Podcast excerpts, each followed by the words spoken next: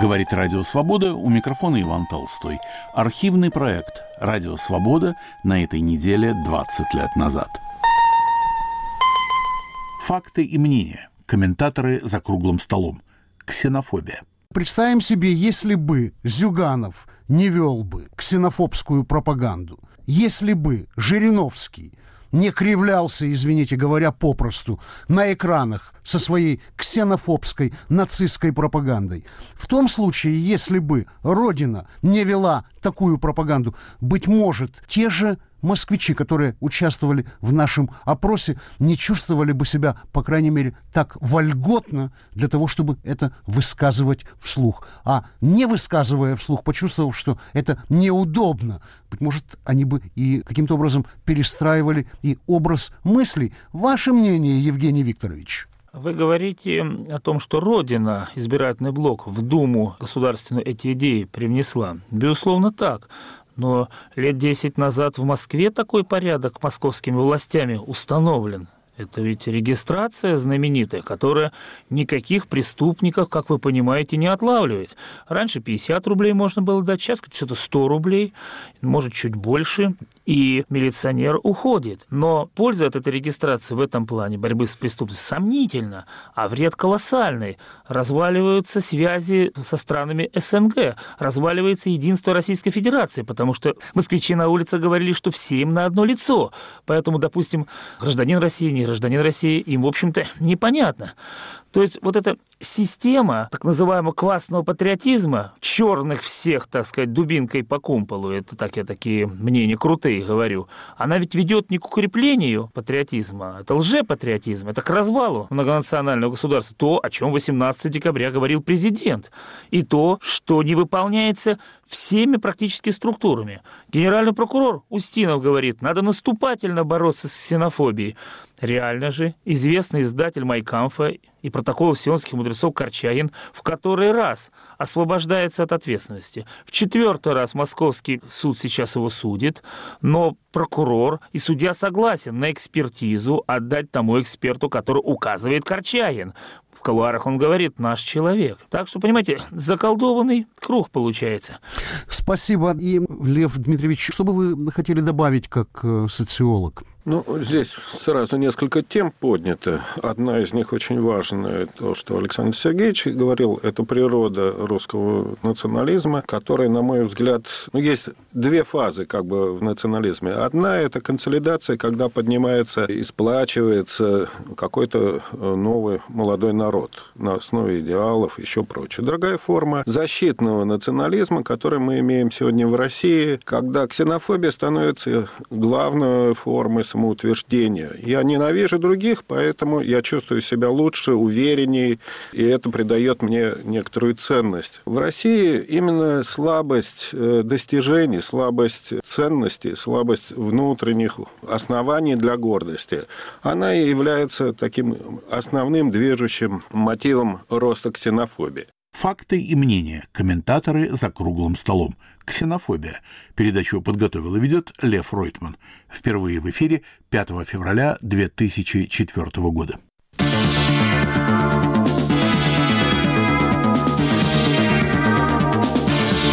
Вы слушаете «Радио Свобода».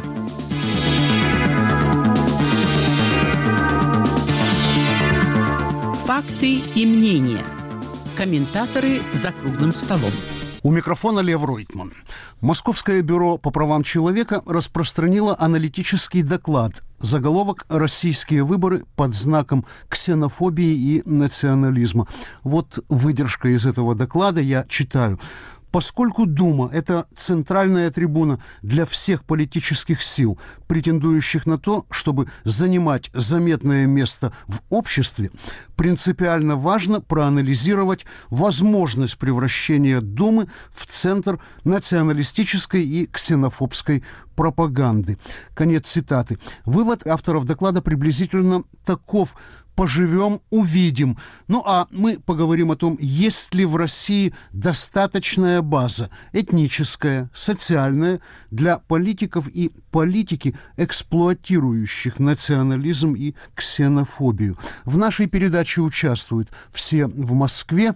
Лев Гудков, заведующий отделом социально-политических исследований аналитического центра Юрия Левады, Евгений Прошечкин, председатель Московского антифашистского фашистского центра, и Александр Цыпко, доктор политических наук, политический обозреватель литературной газеты. И один и тот же вопрос всем участникам. Начнем с социологии. Лев Дмитриевич Гудков. Есть ли в России база для того, чтобы политики и политика, замешанные на национализме, ксенофобии, могли всходить, как на дрожжах, наращивая так называемый электорат. Ваше мнение, социологические данные, быть может? Мы отслеживаем процесс роста ксенофобии, динамики ксенофобии с самого момента, как возник в ЦОМ, теперь аналитический центр Юрия Левады, то есть с 1988 года. За это время можно сказать, что ксенофобия из преобладающего мировоззрения, мироотношения крайних и незначительных групп стала доминировать в обществе. То есть, если в 1988-1989 году признаки ксенофобии в агрессивном или умеренном даже виде ее обнаружились где-то у 12-15% населения, то сегодня можно говорить, что в той или иной степени этнической нетерпимостью, ксенофобией, расизмом заражены примерно 75-77%. Лозунги «Россия для русских» сегодня поддерживается примерно 55%, вот так вот. И резко изменилась за это десятилетие, за 15 лет роль ксенофобии в политической мобилизации. Если наиболее толерантными в конце 80-х, начале 90-х годов были, собственно, демократические партии, ну, демократический выбор России, там, демократическая партия, в минимальной степени признаки ксенофобии были характерны для избирателей этого направления, то сегодня практически нет различий между партиями в этом смысле. Все партии используют эти лозунги, все работают с теми или иными этническими предрассудками в отношении мигрантов, с антизападничеством. И разница здесь очень незначительна.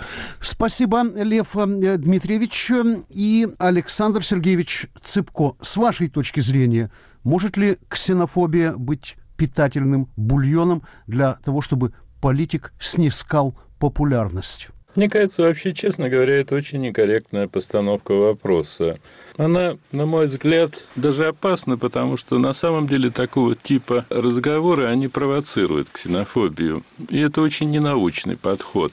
Действительно, здесь динамика есть, и надо видеть, что ксенофобия, на мой взгляд, проявляется в трех формах. Ну, традиционный антисемитизм, русофобия и антикавказские настроения. Она существует в трех формах, и носителями являются представители различных этнических групп. Это реальность, без которой вообще этот разговор бессмысленным. Что же произошло?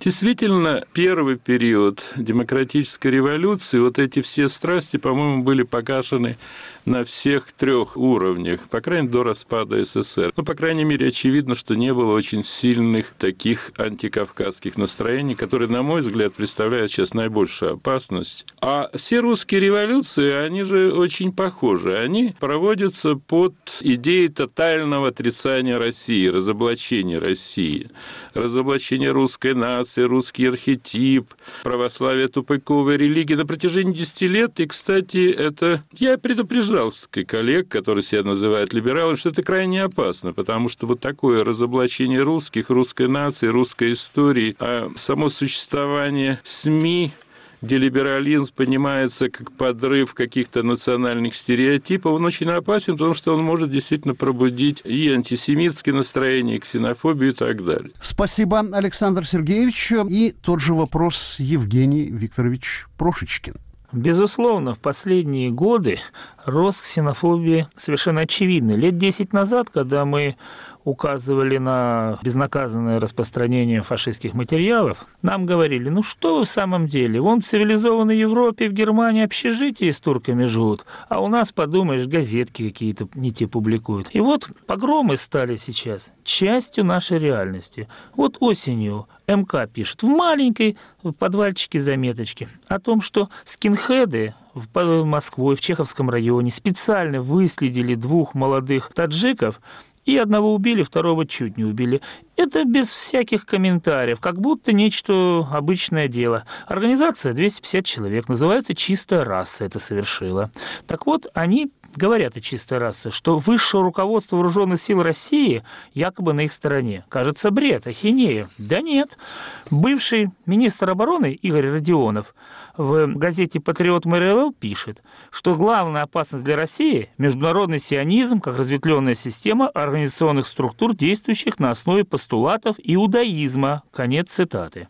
Власти. Президент Путин 18 декабря все правильно сказал о лозунге «Россия для русских». Это или провокаторы, или придурки. Но любопытно, что ни одна газета, включая такие серьезные, как «Известия», и даже российская газета, которая правительственная газета, по долгу службы должна напечатать полностью слова президента, полностью в этой части, особенно о том, что дела идут и в судах и так далее, никто это не привел. То есть саботаж, противодействие этим опаснейшим явлениям мы видим на самом высшем уровне. Спасибо, Евгений Викторович. Упоминались э, кавказцы, это для России проблема миграции. Так вот, э, возникший в Государственной Думе весомо, грубо, зримо блок Родина как раз-то э, проблеме миграции уделяет особое значение. И здесь, наверное, стоит прочитать следующее. Необходимо подходить к проблеме миграции не только с позиции права граждан на свободный выбор места жительства, но и с позиции права граждан на сохранение языковой и культурной среды обитания. То есть речь идет совершенно четко о гражданах России. Мигранты – граждане России, которые будут в соответствии с программой Родины каким-то образом ограничиваться или регулироваться в своих правах, гарантированных Конституцией. Родина вошла в Думу. Позиция Родины явно встречает понимание в населении. И мы увидим сейчас почему. Послушаем те голоса, которые получила в результате опроса на Московской улице наша сотрудница Марьяна Тарачешникова. Итак, мне не нравится, что очень много, как это говорится, черноголовых. Я их не различаю. Азербайджану. Потому что они самые наглые, только что спустились с гор и, как бы приехавши в Москву, сразу начинают права свои качать. Я люблю абсолютно все национальности. Мы все произошли от одного создателя, и нужно искать общее. Поэтому у меня нет нелюбимых национальностей. Азеры, армяне, грузины. Потому что для меня они все на одно лицо, они оборзевшие. Они приехали в Россию, в принципе, они здесь никто. Оставят они из себя. У меня много претензий к тем людям, которые приезжают из южных республик и устанавливают некоторым образом свои законы здесь. Негативно, в принципе, к кавказцам отношусь, но так, без неприязни. Они плохо относятся к женщинам. То есть неплохо, но там пристают, иногда домогаются. Ну, то есть некультурно, невежливо себя ведут. Я увидел такую надпись. Русский, задумайся о том, что сегодня кавказец твой сосед, а завтра твой хозяин. И я подумал, на самом деле, об этом. Почему? Потому что все кавказцы, они занимаются бизнесом. Да, с одной стороны, плюс, что они дают рабочие места, но в итоге, получается, они наши хозяева, и мы на них работаем. Я не люблю либо человека, а из-за национальности я его не могу не любить. Иногда я себя ловлю на ксенофобии, но я понимаю, что это проявление, скорее всего, данного человека. Голоса москвичей из нашего мини-опроса накануне этой передачи. И, Александр Сергеевич, как вы видите, говорить есть о чем. Я напомню, говорит Радио Свобода, передача «Факты и мнения. Комментаторы за круглым столом». Участвуют все, собрались в нашей московской студии социолог Лев Гудков, политолог Александр Цыпко и Евгений Прошечкин, председатель Московского антифашистского центра. Разговор ведет Лев Ройтман. Александр Сергеевич, может, вы прокомментируете эти голоса? Антикавказские настроения, которые сейчас действительно доминируют, на мой взгляд, как вид ксенофобии, они наибольшую опасность представляют для нас как государства, потому что мы государство многонациональное, Северный Кавказ – это органическая часть этого государства, и здесь есть очень много серьезных проблем. Но я не хочу заниматься идеологией, я все-таки ученый, я хочу понять природу этих настроений. И здесь есть очень много серьезных исследований. Мы проводили литературки несколько несколько круглых столов, где я пригласил очень много исследователей, кстати, из регионов. И, понимаете, осуждать надо, но надо понимать природу, почему возникает. И здесь с точки зрения Валерия Соловья, он этим занимается, он эксперт Горбачева фонда, надо понимать, что эти напряжения возникают, когда разрушаются традиционные структуры сожительства. Действительно, люди Республики Кавказа невиновны. Кстати, об этом надо говорить прессе. Это все-таки плата за распад СССР. Они все граждане бывшего государства. По-моему, они достойны уважения, и таджики. И, в конце концов, именно элита Российской Федерации во многом спровоцировала это распад. Насколько известно, ну, по крайней мере, ни таджики, ни казахи не хотели распада СССР. Поэтому я бы призывал бы просто здесь терпимости. Но проблема очень серьезная, что если вы будете просто осуждать, то вы, повторяю, будьте очень осторожны. Вы вызовете всплеск усиления этих эмоций. Вы должны понимать, почему происходит. Ну, например, э, вот э, я этим занимался на уровне там, Калужской губернии, области, хорошо знаю других. Вдруг неожиданно в традиционном месте проживания русских, где они живут тысячу лет, и где есть особая ну, такая социальная среда психологическая. Появляются вот эти люди несчастные, беженцы из Армении, из Азербайджана, которые просто не могут себя выжить. Они обладают, по сравнению с русскими, надо об этом говорить честно, намного большим уровнем самоорганизации, взаимопомощи. В условиях выживания они более предприимчивые. И, к сожалению, русская среда не может адаптироваться к ним. Она воспринимает это себе как угрозу. Нарушается ее привычная биологическое и морально-психологическое равновесие. Это не проблема обсуждения. Здесь нужна очень серьезная государственная политика. Люди, которые приезжают, они, конечно, имеют полное право, если они там иммигранты, в соответствии с законом, но они тоже должны бережно относиться к нравам этого народа, к его языку, должны не возбуждать конфликтов. Это проблема двух сторон. Поэтому мне кажется, что вот здесь серьезная проблема. Это все говорят, вот эти вот настроения антикавказские. Но здесь нужно усилия всех сторон, и российского правительства, и местных властей, и интеллигенции, потому что интеллигенция тут занимает две позиции. Вот осуждение ксенофобии, вот этот русский народ такой вот незрелый, нецивилизованный, или крайняя точка зрения, надо защищать русских, вот те люди-изгои пришли на территорию. Ни одна первая позиция, ни вторая не годится. Спасибо, Александр Сергеевич и Евгений Прошечкин. Я слушал, что говорит Александр Сергеевич, и мне подумалось, что, очевидно, осуждать действительно просто так, это э, бесцельно и беспредметно, хотя это вполне укладывается в какие-то нравственные рамки. Просто осуждать. Но действительно что-то надо делать. Быть может, э, начать с того, что чего-то не делать.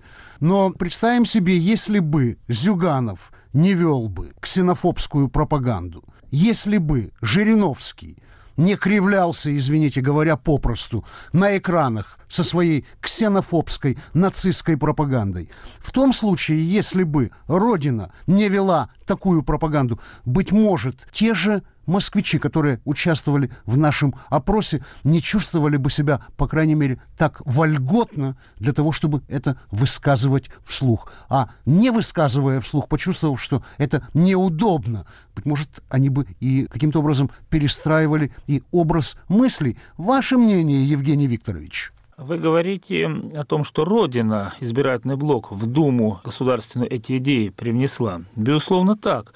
Но лет 10 назад в Москве такой порядок московскими властями установлен. Это ведь регистрация знаменитая, которая никаких преступников, как вы понимаете, не отлавливает.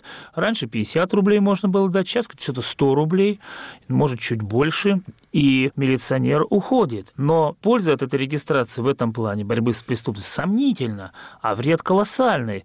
Разваливаются связи со странами СНГ, разваливается единство Российской Федерации, потому что москвичи на улице говорили, что все им на одно лицо. Поэтому, допустим, гражданин России, не гражданин России, им, в общем-то, непонятно. То есть вот эта система так называемого квасного патриотизма, черных всех, так сказать, дубинкой по кумполу, это так я такие мнения крутые говорю, она ведь ведет не к укреплению патриотизма, это лжепатриотизм, это к развалу многонационального государства. То, о чем 18 декабря говорил президент, и то, что не выполняется всеми практически структурами. Генеральный прокурор Устинов говорит, надо наступательно бороться с ксенофобией. Реально же известный издатель Майкамфа и протоколов сионских мудрецов Корчагин в который раз освобождается от ответственности. В четвертый раз московский суд сейчас его судит, но прокурор и судья согласен на экспертизу отдать тому эксперту, который указывает Корчагин. В колуарах он говорит «наш человек». Так что, понимаете, заколдованный круг получается. Спасибо. И, Лев Дмитриевич, что бы вы хотели добавить как э, социолог? Ну, здесь сразу несколько тем поднято. Одна из них очень важная, то, что Александр Сергеевич говорил, это природа русского национализма, который, на мой взгляд, ну, есть две фазы как бы в национализме. Одна – это консолидация, когда поднимается и сплачивается какой-то э, новый молодой народ на основе идеалов, еще прочее. Другая форма защитного национализма, который мы имеем сегодня в России, когда ксенофобия становится главной формой самоутверждения. Я ненавижу других, поэтому я чувствую себя лучше, увереннее, и это придает мне некоторую ценность. В России именно слабость э, достижений, слабость ценностей, слабость внутренних оснований для гордости, она и является таким основным движущим мотивом роста ксенофобии. Конечно, если бы власти были более цивилизованные, обладали ну, немножко больше моральной, политической культуры, они бы пытались сдержать это. Идет обратный процесс эксплуатации этих массовых предрассудков, попытка обеспечить себе поддержку за их счет. И этим занимаются все партии. Если бы наш президент или там Лужков в Москве сделал бы такие же жесты, как в свое время делал немецкий канцлер или французский президент в ответ на какие-то акции экстремистов, там, погром синагоги или выходки в отношении других этнических меньшинств, продемонстрировал бы солидарность с теми, кто не принимает этой расовой нетерпимости, это было бы очень важным знаком, политическим жестом. А то, что, конечно, власти, и прежде всего милиция, ну и Дума тоже, в тайне поддерживает или сочувствует этой ксенофобии, это воспринимается как знак очень важный для массы, как санкции на разрешение себе вести таким, отчасти даже хамским образом. Спасибо, Лев Дмитриевич. И Александр Сергеевич, линия вам. Во-первых, надо очень быть аккуратным в отношении партии. Вот, как всем известно, я антикоммунист, но у Зиганова меньше всего ксенофобии. Он же стоит на этой идее евразийства, русской цивилизации, как евразийская цивилизация, и в силу какой-то такой старой закваски марксистской, ленинской, он очень аккуратен. Простите, Александр Сергеевич, вы продолжите. Итак, я цитирую Зюганов. «Сионизация государственной власти стала одной из причин сегодняшнего катастрофического состояния страны. Не нужно извинять Зюганова. Он говорит именно то, что он говорит. Другое дело, что он постоянно пытается в той аудитории, в которой он находится, говорить то, что этой аудитории хотелось бы слышать. Я не хочу цитировать дальше Зюганова, но это не совсем так по фактам, Александр Сергеевич, как вы это сейчас представляете. Продолжайте. На мой взгляд, э, наибольшую опасность действительно представляет Жириновский – он откровенно через средства массовой информации эксплуатирует ксенофобию и возбуждает. Самое главное, что он это, я поражался, всегда делает именно на либеральных каналах. И никогда бы в жизни любому другому не простили, ему прощают. И мне кажется, вот этот Жириновский, понятно, что он клоун, и что он это его игра, а не убеждение, мне кажется, чрезвычайно опасно. Это первое. Второе, если очень серьезно анализировать ситуацию, то действительно есть проблема, которая в России решена и без которой, мне кажется, Россия вообще не сможет существовать, потому что она будет все время впадать в вот эти этнические перекосы. Это проблема создания многонациональной элиты. Мы многонациональная страна, мы все равные, но, с другой стороны, мы по-разному в связи с своими этносами включены в русскую историю и э, в русское государство. И мы должны договориться, какой-то вот пакт Манглао, вот уважать уважать святыни, уважать э, святыни русских, святыни иудеев, святыни мусульман. Вот нет у нас вот такой элиты, которая имела бы вот такое уважение ко всем народам и самоограничение. Мы все таки скатываемся. С одной стороны, эпоха государственного антисемитизма, потом на волне революции очень значительная часть элиты с откровенно русофобскими настроениями, ну, примеры там, Кох и так далее. Мне кажется, э, вот вот еще проблема. И об этом надо говорить. И это говорить надо честно. И говорить о правах э, всех народов. И о предрассудках э, но не превращать вот эту кампанию, эти разговоры в попытках просто обвинить подавляющую часть населения в русских, вот ксенофобии и так далее. Спасибо, Александр Сергеевич. Ну, я думаю, здесь э, в ходе этой передачи никто не обвинял, ибо население остается таковым, каким оно есть, и измениться оно может только со временем. Это процесс э, образования, воспитания, проживания совместного, привыкания, притирания друг к другу и так далее. Но когда вы употребляете слово «элита», то от элиты, видимо, ожидают немножко большего, чем от Марьи Ивановны из соседнего подъезда, ибо слово «элита» уже само по себе к чему-то обязывает. И когда вот такая вот элита ведет вот такие вот предвыборные кампании с вот такими вот лозунгами, паразитируя, по сути дела, скажем прямо, на темноте населения, то становится мне, во всяком случае, немножко не по себе. Я надеюсь, что многим из наших слушателей тоже станет немного не по себе. И на этом мы заканчиваем сегодняшний выпуск передачи «Факты и мнения. Комментаторы за круглым столом» в которой в этот выпуск передачи мы, к сожалению, не нашли других голосов на московских улицах.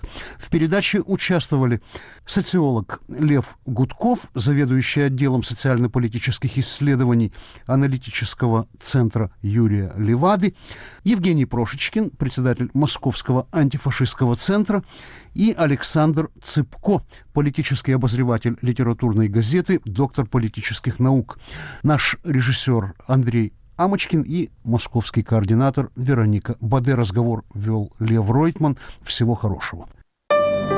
Сибирь – это три четверти всей территории страны и почти 36 миллионов жителей. Сибирь Реалии – это ежедневный, честный и интересный рассказ о том, как живет большая часть России. Сибирь реалии развеивает мифы, рассказывает о реальной жизни. Каждый день новости и аналитика, интересные интервью и захватывающие видео. Читайте и смотрите нас на сайте sibrial.org.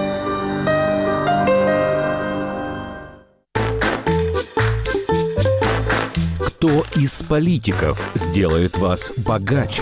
Я всегда за Владимира Владимировича Путина, больше ни за кого. Ну, я надеюсь на себя, прежде всего. Все отнимут, только сам себе сделаешь богаче. Увеличить уровень жизни людей могут только сами люди. Ну, я поддерживаю политику нынешнего лидера и его преемников. Ну, Путин всегда был, он и есть, он и будет. Ни у кого из них целью нет увеличения моего благосостояния. У них у всех цель, так сказать, свое собственное благосостояние. Будет экономического роста. Абсолютно.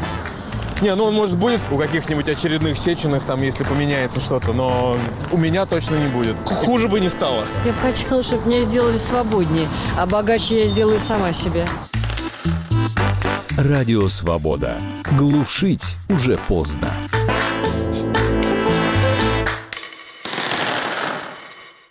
В эфире архивный проект «Радио Свобода» на этой неделе 20 лет назад. У микрофона Иван Толстой. Запретная зона.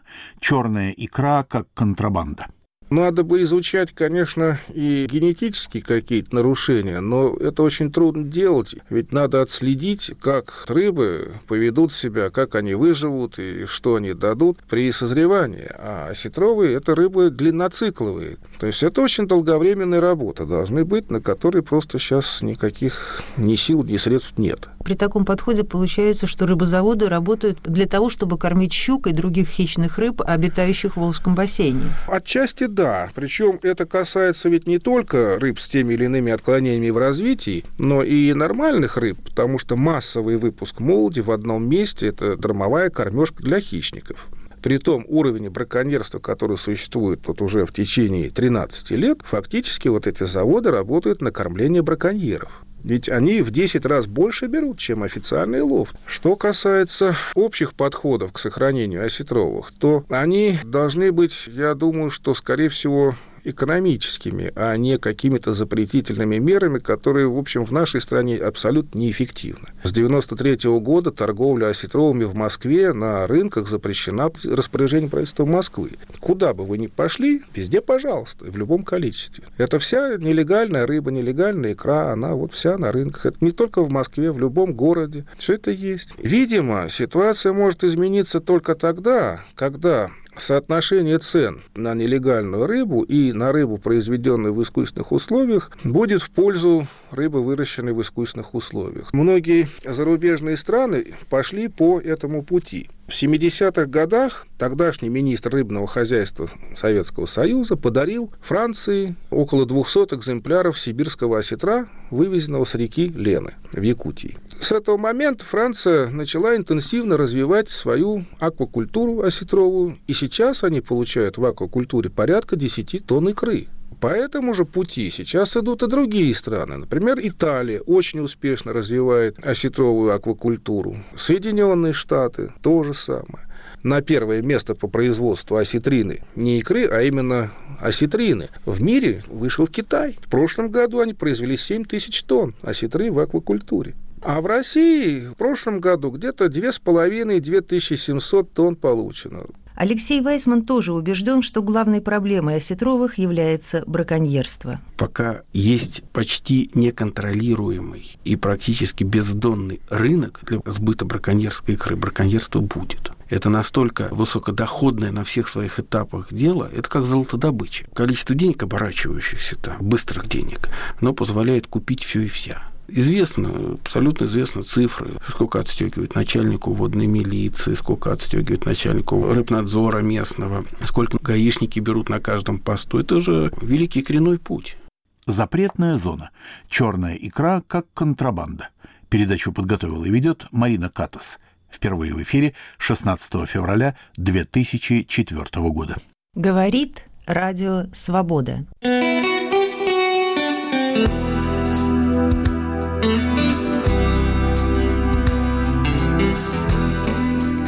В эфире экологическая программа «Запретная зона». У микрофона автор и ведущая Марина Катес.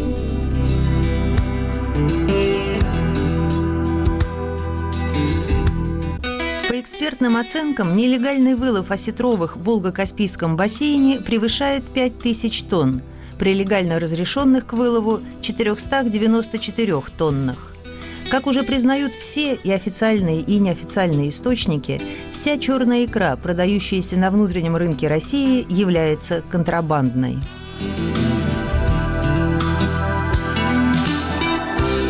Тем не менее, министр сельского хозяйства России господин Гордеев выступил с предложением ввести акциз на черную икру – за комментариями я обратилась к координатору проектов программы «Трафик» Всемирного фонда дикой природы Алексею Вайсману. Во-первых, с этой инициативой выступил министр Гордеев, министр сельского хозяйства, который, в общем, никакого отношения к охране, контролю за использованием и организацией воспроизводства рыбных запасов не имеет. Этим занимается Госком рыболовства. С другой стороны, Министерство сельского хозяйства не является государевым органом, который должен исполнять фискальные функции. Это не Министерство по налогам и сборам. И то, что это позволит навести какой-то порядок на внутреннем рынке икры, что это позволит улучшить контроль контроль за оборотом это все чушь полная.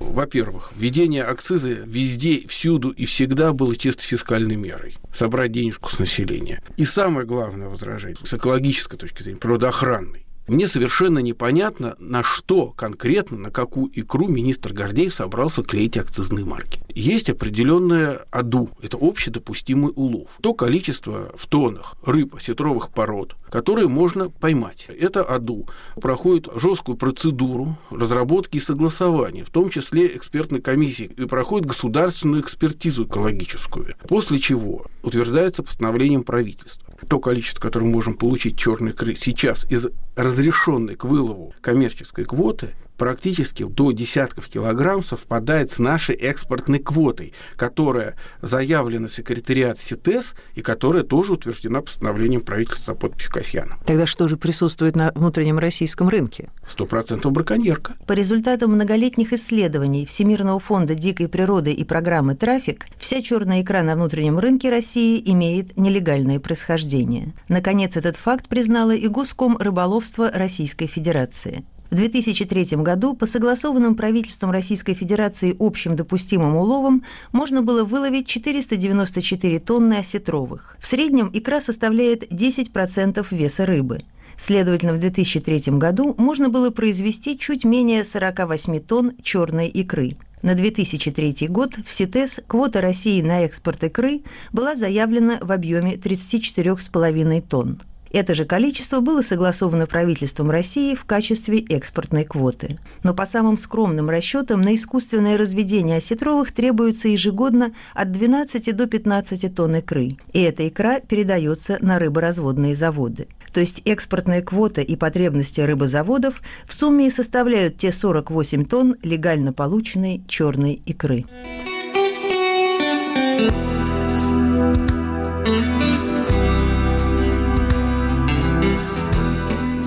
Но вернемся к нашей беседе с координатором проектов программы «Трафик» Всемирного фонда дикой природы Алексеем Вайсманом. По данным экспертов, поголовье осетровых с каждым годом катастрофически снижается. С 1981 года по 2002 за 21 год АДУ Волжско-Каспийском бассейне снизился в 38,5 раз. То есть мы можем говорить, в принципе, о том, что в такой же пропорции снизилось поголовье осетровых? Я думаю, что даже в большей. Ходят легенды об огромных белугах и осетрах, которые заходили в Волгу, когда там из одной рыбы получали от 10 до 20 ведер икры. Чучела этих рыб сохранились и представлены в музеях. А сейчас осетр это, так сказать, что-то такое там, ну, чуть больше метра, да? Почему вдруг за 20 лет почти в 40 раз сокращается поголовье осетровых? Действительно были огромные рыбы. Сейчас таких рыб практически нет. Несколько лет назад в море была браконьерами выловлена огромная белуга, около 800 килограммов весом. Так вот, они так удивились, что они сами сообщили научникам и инспекции, что поймали, они ее отдали. Вообще, эта тварь страшно древняя. Динозавры по сравнению с ними это что-то такое вот вчера родившееся. Они ведь даже, по большому счету, не рыбы, костно-хрящевые гоноиды, совершенно самостоятельная ветвь жабродышащих, водноживущих, позвоночных животных. Они очень долго живущие и тугорослые, и растут они всю свою жизнь. Они поздно созревающие. Вот та же белуга по своему жизненному циклу близка к человеку. У нее половое созревание где-то 18-20 лет наступает, а живет она, может, и больше ста лет. И все это время она растет. И на нерест она заходит через 3-4, а то и раз в 5 лет. Она очень такая неспешная в своей жизни рыба. Поэтому, когда нагрузка на популяцию была маленькая, большое количество рыб дорастало, доживало до больших размеров и солидных возрастов. А при огромной промысловой нагрузке, которая существует сейчас, они просто не успевают. Почти все, что приходит на нерест, первый раз в жизни почти все вылавливается. Популяции почти отсутствуют вторично нерестящиеся особи. Поэтому они так и мельчают. А то, что были гигантские рыбы, да, были гигантские рыбы. Вот у меня воспоминания детства, это бабушкин рассказ. У меня бабушка родом из Астрахани. Ее рассказ относится где-то к году, может быть, девятому или десятому. Они в выходной день поехали с родителями на Волгу. Вот они видели, как э, артель рыбаков тянет невод тянули лошадьми. И вдруг удар в сети, так что вот лошади сели на задние ноги. И вся эта команда рыбаков, вся артель, 12 человек, накинулась тоже помогать лошадям тащить. И вот когда вытащили это все на отмель, там оказалась огромная белуга. И эту белугу как надо было утихомирить, она билась. И все 12 человек в длину на нее уселись, на эту белугу. Вот размеры рыбы. Это начало 20 века.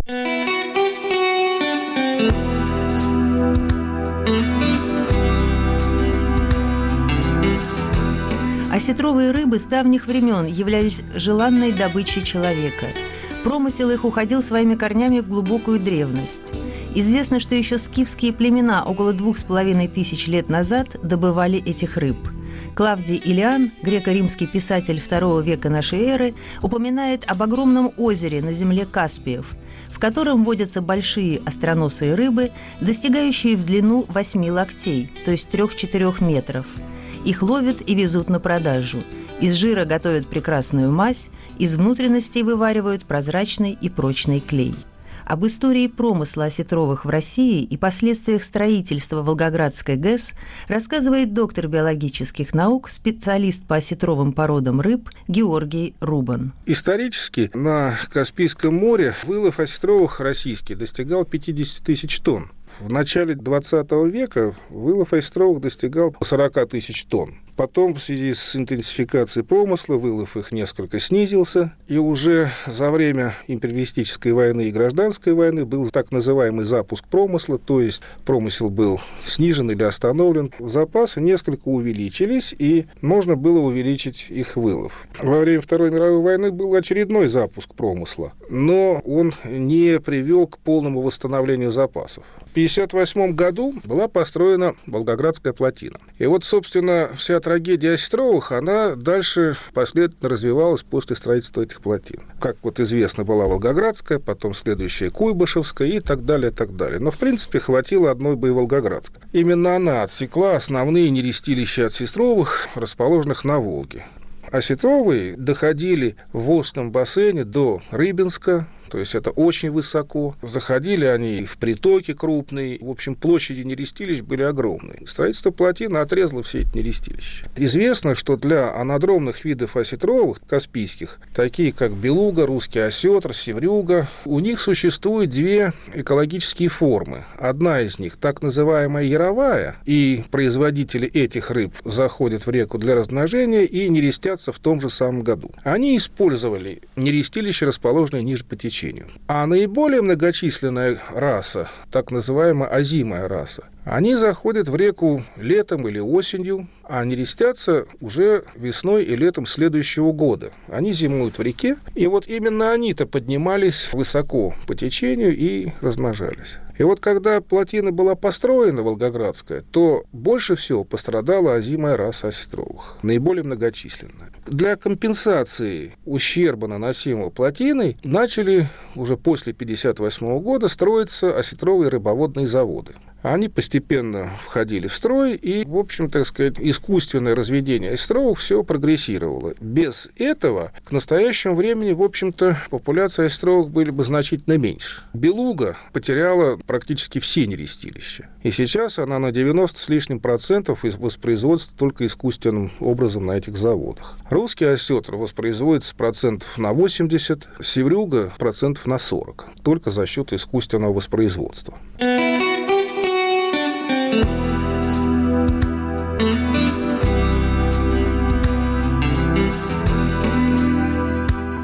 На волнах Радио Свобода вы слушаете экологическую программу «Запретная зона». У микрофона Марина Катес. И снова я обращаюсь с вопросом к координатору проектов программы «Трафик» Всемирного фонда дикой природы Алексею Вайсману то, что сейчас разводятся рыбы исключительно на рыбзаводах, мальки выводятся, и они выпускаются в естественную среду. Достаточно ли они подготовлены для того, чтобы действительно стать взрослыми рыбами? Или это все таки какие-то совершенно другие рыбы, это мутанты, это нечистые породы? Перекрытие Волжской ГЭС – это 50-е годы, и все равно есть наличие рыбы, которая приходит обратно на нерест, выросшие рыбы, явно заводского разведения. Другое дело, что, конечно, технологии с современной точки зрения, конечно, каменно-пещерные. Именно в России? Именно в России. Во-первых, в основном они продолжают быть основаны на одноразовом использовании производителей, то есть когда рыбу, которые изымают икру и молоки, убивается, это один минус. И второй минус – мальки выпускаются в слишком раннем возрасте, когда они еще не в состоянии противостоять всем напастям жизни. То, что сейчас выпускают, ну, это щучий корм. Процент выживаемости, уж тем более процент возврата на нерест крайне мал. А загрязнение воды этот отсев еще больше усиливает. Вся беда в том, что из-за загрязненности Волжской воды, из-за загрязненности воды прудов, из-за загрязненности воды, используемой при инкубировании икры, процент рыбок, вышедших из икринки с аномалиями развития, крайне высок, крайне высоко, это мягко сказано, там просто 100%. Хоть что-нибудь до кривой. Огромное количество мальков несет по 2, 3 и более аномалий. И очень часто эти аномалии с дальнейшей жизнью несовместимы. Отсутствие рта, отсутствие брюшной стенки, кишки из нее висят просто, отсутствие глаз, отсутствие жабр. Ну, уродцы. Это же подтверждает и доктор биологических наук, специалист по осетровым породам рыб Георгий Рубан выявлено 83 типа нарушений в строении вот этих вот рыб. Там и водянка головного мозга, отсутствие глаз, отсутствие ноздрей, вплоть до существования трех жаберных крышек у одной рыбы. Представляете, какой монстр красивый? До 100% вот этой молоди обладает теми или иными нарушениями в строении. Причем у одной и той же рыбы может от трех до пяти нарушений одновременно встречаться. Вот жизнеспособность такой молоди, она, в общем-то, под вопросом. Но ведь эти мальки, которые появились на свет с врожденными уродствами, если им сильно повезет, они дорастут до взрослого состояния и дадут потомство. И это потомство будет? А вот это вот пока не исследовано. Надо бы изучать, конечно, и генетические какие-то нарушения, но это очень трудно делать, ведь надо отследить, как рыбы поведут себя, как они выживут и что они дадут при созревании. А осетровые – это рыбы длинноцикловые. То есть это очень долговременная работа должны быть, на которой просто сейчас никаких ни сил, ни средств нет. При таком подходе получается, что рыбозаводы работают для того, чтобы кормить щук и других хищных рыб, обитающих в Волжском бассейне. Отчасти да. Причем это касается ведь не только рыб с теми или иными отклонениями в развитии, но и нормальных рыб, потому что массовый выпуск молоди в одном месте – это дромовая кормежка для хищников. При том уровне браконьерства, который существует вот уже в течение 13 лет, фактически вот эти заводы работают на кормление браконьеров. Ведь они в 10 раз больше берут, чем официальный лов. Что касается общих подходов к сохранению осетровых, то они должны быть, я думаю, что, скорее всего, экономическими, а не какими-то запретительными мерами, которые, в общем, в нашей стране абсолютно неэффективны. С 1993 года торговля осетровыми в Москве на рынках запрещена распоряжением правительства Москвы. Куда бы вы ни пошли, везде, пожалуйста, в любом количестве. Это вся нелегальная рыба, нелегальная икра, она вот вся на рынках. Это не только в Москве, в любом городе. Все это есть. Видимо, ситуация может измениться только тогда, когда соотношение цен на нелегальную рыбу и на рыбу, произведенную в искусственных условиях, будет в пользу рыбы, выращенной в искусственных условиях. Многие зарубежные страны пошли по этому пути. В 70-х годах тогдашний министр рыбного хозяйства Советского Союза подарил Франции около 200 экземпляров сибирского осетра, вывезенного с реки Лены в Якутии. С этого момента Франция начала интенсивно развивать свою аквакультуру осетровую, и сейчас они получают в аквакультуре порядка 10 тонн икры. По этому же пути сейчас идут и другие страны. Например, Италия очень успешно развивает осетровую аквакультуру. Соединенные Штаты – то же самое на первое место по производству осетрины. Не икры, а именно осетрины. В мире вышел Китай. В прошлом году они произвели 7 тысяч тонн осетры в аквакультуре. А в России в прошлом году где-то 2500-2700 тонн получено. Алексей Вайсман тоже убежден, что главной проблемой осетровых является браконьерство. Пока есть почти неконтролируемый и практически бездонный рынок для сбыта браконьерской икры, браконьерство будет. Это настолько высокодоходное на всех своих этапах дело, это как золотодобыча. Количество денег, оборачивающихся там, быстрых денег, оно позволяет купить все и вся. Известно, абсолютно известны цифры, сколько отстегивает начальнику водной милиции, сколько отстегивает начальнику рыбнадзора местного, сколько гаишники берут на каждом посту. Это же великий коренной путь идут КАМАЗы, спрятанные термостатические ящики под грузом. Если в 1977 году легальный вылов осетровых составил 27 700 тонн, что практически совпадало на тот момент с реальным выловом, то после 1991 года браконьерство в Волго-Каспийском бассейне приобрело промышленный масштаб и стало в десятки раз превышать легальный промысел. Слово доктору биологических наук, специалисту по осетровым породам рыб Георгию Рубану. Нелегальный вылов два года назад в 11-12 раз превышал легальный. Кто-то считает, что в 20 раз, ну вот официально фигурируют цифры в 11-12 раз. Что это значит? Примерно 5000 тонн. Вот что мы теряем. В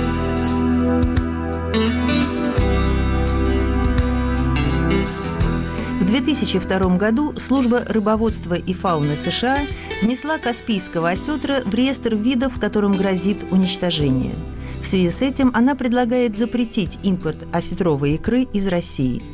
В 2001 году по инициативе ООН был введен мораторий на лов осетра в бывших советских республиках, что было вызвано резким истощением запасов осетровых в результате браконьерства. В марте 2002 года мораторий был отменен – Прокомментировать это я попросила координатора проектов программы «Трафик» Всемирного фонда дикой природы Алексея Вайсмана. Это была хорошо разыгранная пьеска, и более ничего. Было заседание комитета по животным, постоянно комитета СИТЕС, который был в Париже в 2001 году. Там очень много вопросов было посвящено Сетрову. Собственно говоря, от России никто не ждал и не требовал никакого моратория. Вопрос стоял о наведении порядка на внутреннем рынке, потому что уже всем стало понятно, что основная угроза осетровым на территории бывшего СССР исходит отнюдь не от международной торговли, которая, собственно, и регулирует конвенция СИТЕС, а от внутреннего рынка, навести порядок, на котором никто не, пока не собирается. На что российская сторона в лице Госкомрыболовства сделала красивый жест. А вот мы вообще мораторий объявляем. Но только толку с этого было немного. Дело в том, что это был мораторий введен в июле, а в июле как раз затишье. Ведь осетров ловят май-июнь, а потом с конца августа до октября. И вот это вот майско-июньская примерно 80% дает. Все остальное это осенью уже так, добирают крохи. А что не объявить мораторий, если уже практически все поймали за этот год? И объявили мораторий до конца года. То есть отказались от каких-то крох, которые должны были поймать осенью.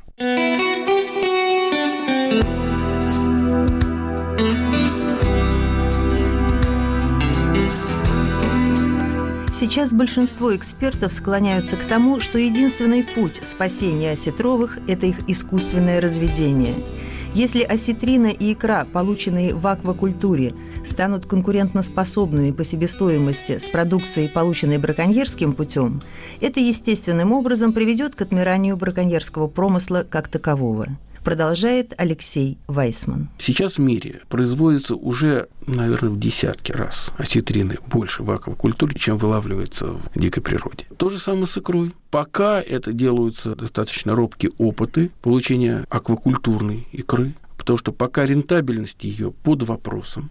Но, во всяком случае, сейчас уже количество произведенной в аквакультуре икры уже идет на тонны смысл промысла начинает теряться. Если с чем-то связана надежда на спасение сетровых, в том, что наши браконьеры просто прогорят. Наиболее благоприятный путь развития событий для осетровых – это, что называется, домашние осетры на рыбзаводах, которые дают и осетрину, и икру, и дикие осетры в природной среде, которые вообще не подлежат вылову. Или очень ограничено в качестве пополнения маточного стада. Альтернативы я не вижу. Понятно, что черный рынок – это рынок с рынком можно бороться только рыночными методами, экономическими. Чисто полицейскими методами все равно не остановишь. Конечно, и это надо. Конечно, надо прижимать. Для этого нужно, чтобы наши правоохранительные органы, даже не на Волге, а здесь, в Москве, они просто делали то, что им положено делать. Потому что у нас вся икра, она нелегальная. А кто-нибудь вообще шерстит, просто все, говоря по-обывательски, все куплено. Если все куплено, то как быть, как спасти осетровых, как остановить этот браконьерский промысел? Я бы сказал, даже браконьерскую вакханалию.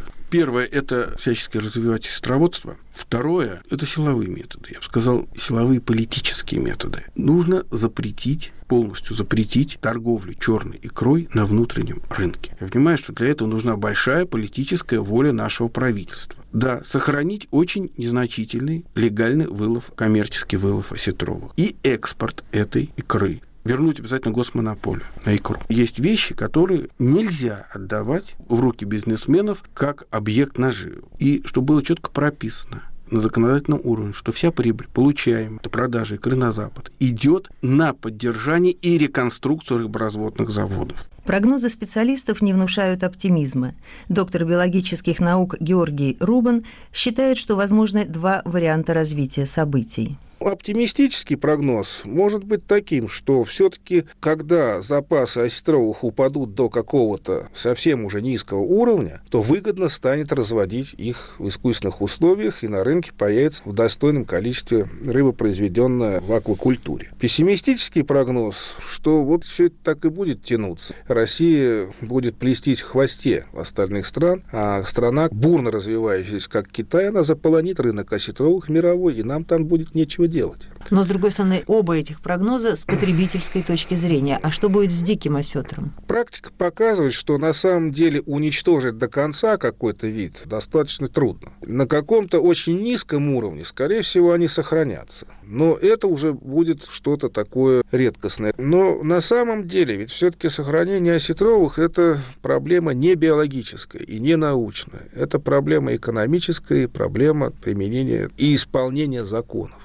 В противном случае наши внуки будут знать об осетровых только одно. Эти древние рыбы появились на свет задолго до динозавров и вымерли в начале 21 века.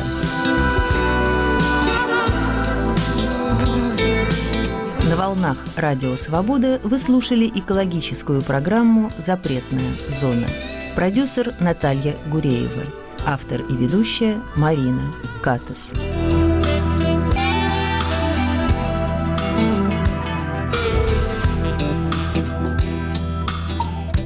Радио «Свобода» на этой неделе 20 лет назад. Над архивным проектом работает редактор Иван Толстой.